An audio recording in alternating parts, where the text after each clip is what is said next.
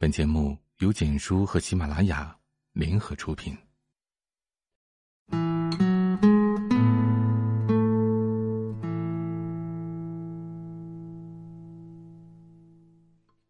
彼岸今天带给大家的文章，有些男生你真的追不到。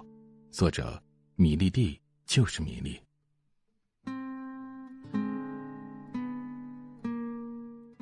钟念风是我的高中同学。那个时候流行小虎队林志颖，他长得比那些明星都好看，高瘦白净，一身的书卷气，还总带着淡淡的肥皂香。小南是我的铁磁，要多甜有多甜。我俩从小住在一个大杂院从幼儿园到高中就没分开过。他童颜巨乳，侠骨柔情，外表萌妹子，内心女汉子。不说话的时候，追他的人从大杂院能排到美术馆后街，而一说那些不着调的话，呼啦一下人全跑了，就剩下我。就这么一个心缝大的女孩，不知怎么的也成了颜控，从高一入学开始就栽进了钟念风这个天坑。为什么说她是天坑呢？当时我们学校三个年级的女生无比团结。街头暗号就是“念风如此多娇，引七中女生尽折腰”。作为念风的同桌，我常年目睹了这片战场上硝烟弥漫、死伤无数的惨烈，心里留下了无穷大的阴影面积。因为念风的书桌里总是被人偷偷的塞进了各种颜色的情书、各式小礼物，而他从来都不看，塞满了就丢出去。于是我对自己说：“将来长大了，无论心里喜欢谁，打死也不说。不然碰到念风这种终极冷血杀手，绝对是自取其辱。”我真替那些女生感到不值。信封选的那么好看，颜色那么粉嫩，里面的内容一定是柔情蜜意、赤胆忠心，可居然都没有被打开阅读的机会，真是暴殄天物。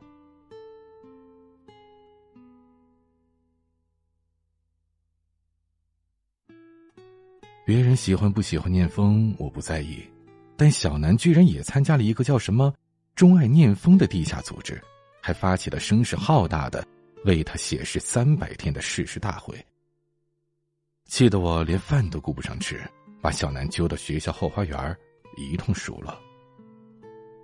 我说：“你知不知道，念风就是个冷血动物，没感情的，那些情书都阵亡在他的书桌里，尸骨无存。”他整抽屉整抽屉的丢进垃圾桶，你还写他干嘛？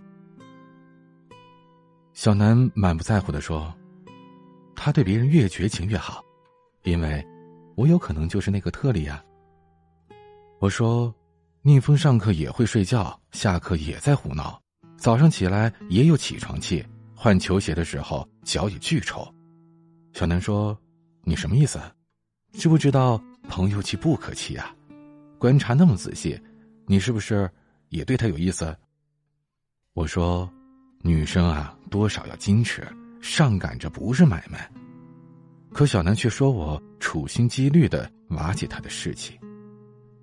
总之，小南变成了另一个人，整个世界只有念风的人，疯狂、敏感、焦虑、多疑。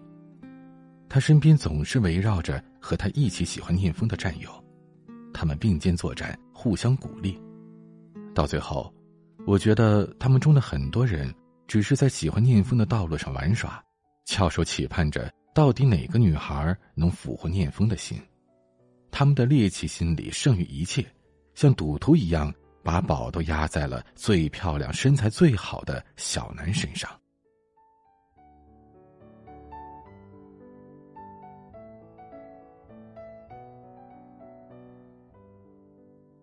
于是，小南不是一个人在战斗，而是带领一群人在战斗。那些奇怪的情敌们纷纷让路，帮小南时刻定位念风的去向，出谋划策，运筹帷幄。大家把毕生绝学和浑身真气都输送给了小南。这绝对是我至今为止见到过的一群最团结、最和谐的情敌。但念风还是岿然不动，对所有人都一样，没有例外。他对女生说话，就像对男生一样简单明了，眼神永远直视，毫不躲闪，正面迎击一切糖衣炮弹。事后我想想，一个青春期的男孩，心无杂念的行走在异性炽热火辣的目光中，从不驻足，也毫不留念，没有人能阻碍他向前的信念。这是不是就叫不图小利，必有大谋？小南开始不安于地下，他自学了很多追男生的妙招，什么苦肉计、美人计、欲擒故纵、声东击西，把三十六计里的三十五计都使遍了，就差走为上计了。在大家熬夜奋战的高三，小南把时间和精力都用在了功课念风上。像我们这样的县城中学，不考年级前十，根本上不了知名大学。眼见我的成绩稳步上升，小南的父母急得要死，求我一定要再找小南谈一谈。一模的成绩刚出来，我正暗暗欣慰着自己新的名字。念风是万年老大，从来没让别人染指过第一把交椅。我盘算着自己在数学上再用用力，就可以坐稳前十，以后晚上除了做套题，最好再练练反比例。我正琢磨着。小南忽的冲进来，站在念风面前，一边哭一边说：“我到底怎么做，你才能喜欢我？”那个年代很少会有女孩子如此的明目张胆，同学们哦的一下，炸开了锅。两军对垒，贴身肉搏。我看着小南，她早已不是那个红活原始的小女孩。不知不觉中，她变得高挑纤细，眉眼那么秀丽，腰肢那么柔软。可是念风，丝毫不为所动。我从没有回应过你，现在我也不会喜欢任何人。念风冷冷的说。呼的一下，同学们都散开了。班主任站在门口看着这场琼瑶大戏。我拉着小南出去。他棱着脖子，斜着眼睛看着念风，泪水像断了线的珠子，噼里啪啦的落下来，怎么抹也抹不干净。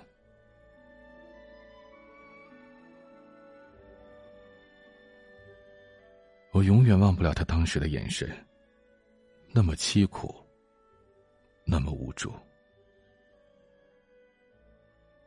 我对小南说：“承认吧，有些男孩。”我们就是追不到，但追不到就是追不到，天又不会塌下来，地球又不会爆炸。我们眼下最重要的是把高考考好，上更好的大学，找更好的工作，有更好的未来。到时候会有更好的男孩在前面等着你。可是钟念风，全世界只有一个。小南冲着我嘶吼，两排牙齿狠狠的咬住了。我的肩头。大学的录取通知书来了，我们学校有九个人考到了北京，我和念风上了同一所大学。小南决定复读，我们约在北京见。上了大学，念风的世界还是老样子，百花丛中过，片叶不沾身。大一的时候。涌现出了许多惊天地泣鬼神的感人事迹，简直都是高中的翻版。但念风从不在意，从不驻足。小南到底没有考到北京，他常写信来询问念风的消息。后来有了手机，就经常打电话了解念风的近况。再后来打的少了。再后来，听说小南恋爱了。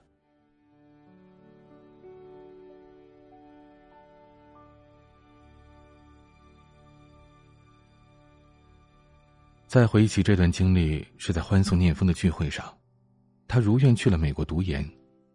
饭桌上，大家喝得特别开心，男生们都唱起了《义勇军进行曲》，提醒念风身陷敌后，一定要抵御帝国主义的糖衣炮弹、香车美女。聂风一边笑一边陪着大家慷慨激昂的胡闹。在回宿舍的路上，他第一次在我面前提到了小南。他说：“那时候自己年轻，没想过别人的处境。他知道小南是真的喜欢他。如果伤害了小南，请我代他道歉。”我说：“没事儿，现在小南很好，只是我好奇，这么多年，各种类型的女孩追你，你从来没有一个动心的，你从来。”就没喜欢过一个女孩。念风平静的说：“我从来没见过父亲，是妈妈含辛茹苦的把我养大。这辈子让妈妈过上好日子，是刻在我心头上的一排字。我的每一份付出必须得到回报，我的每一次努力必须看见成效。这么说吧，我的人生就像一台精密的仪器。”哪个时间驱动哪个齿轮，早已定好。那些女孩都很好，可惜都出现的太早。我看着聂风的背影，不知该说些什么。无论怎么努力，有些男生，你就是追不到。因为人生是一场没有彩排的话剧，演出的顺序真的很重要。在错的时间里，你一出场就输了。想要阅读原文或收听更多节目，欢迎关注微信公众号 “DJ 彼岸”。愿每一个人都在正确的时间遇到对的人。我是彼岸，晚安。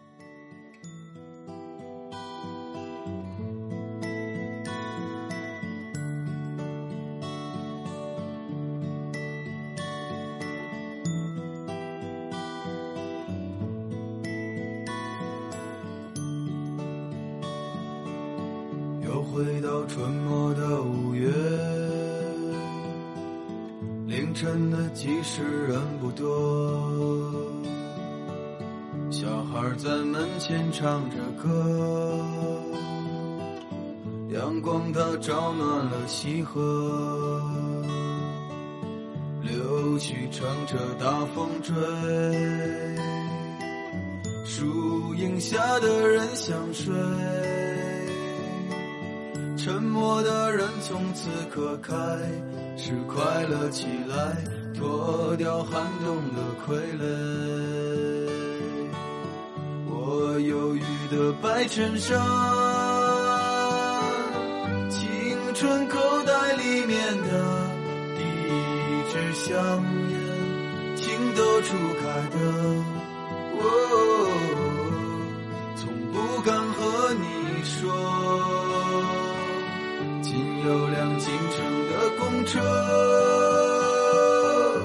还没有咖啡馆和奢侈品商店。晴朗蓝天下，昂头的笑脸，爱很简单。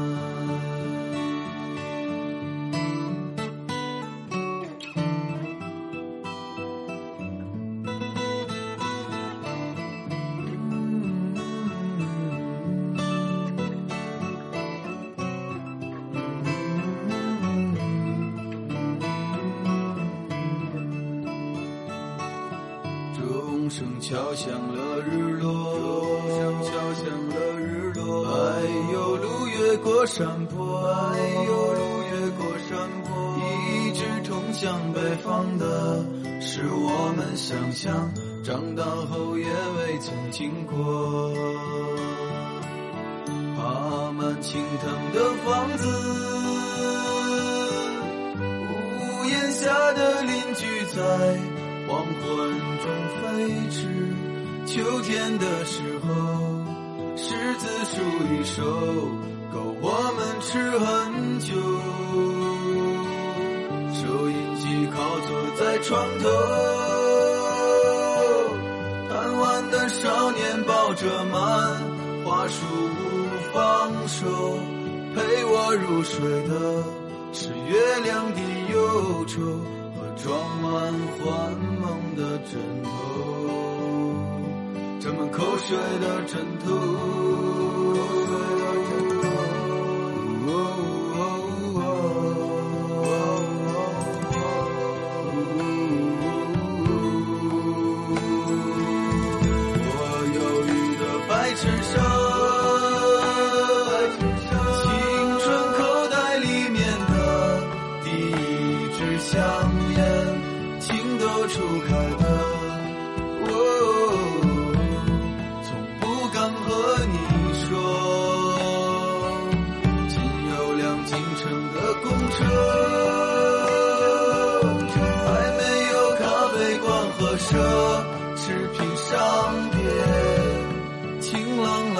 昂头的笑脸，爱很简单。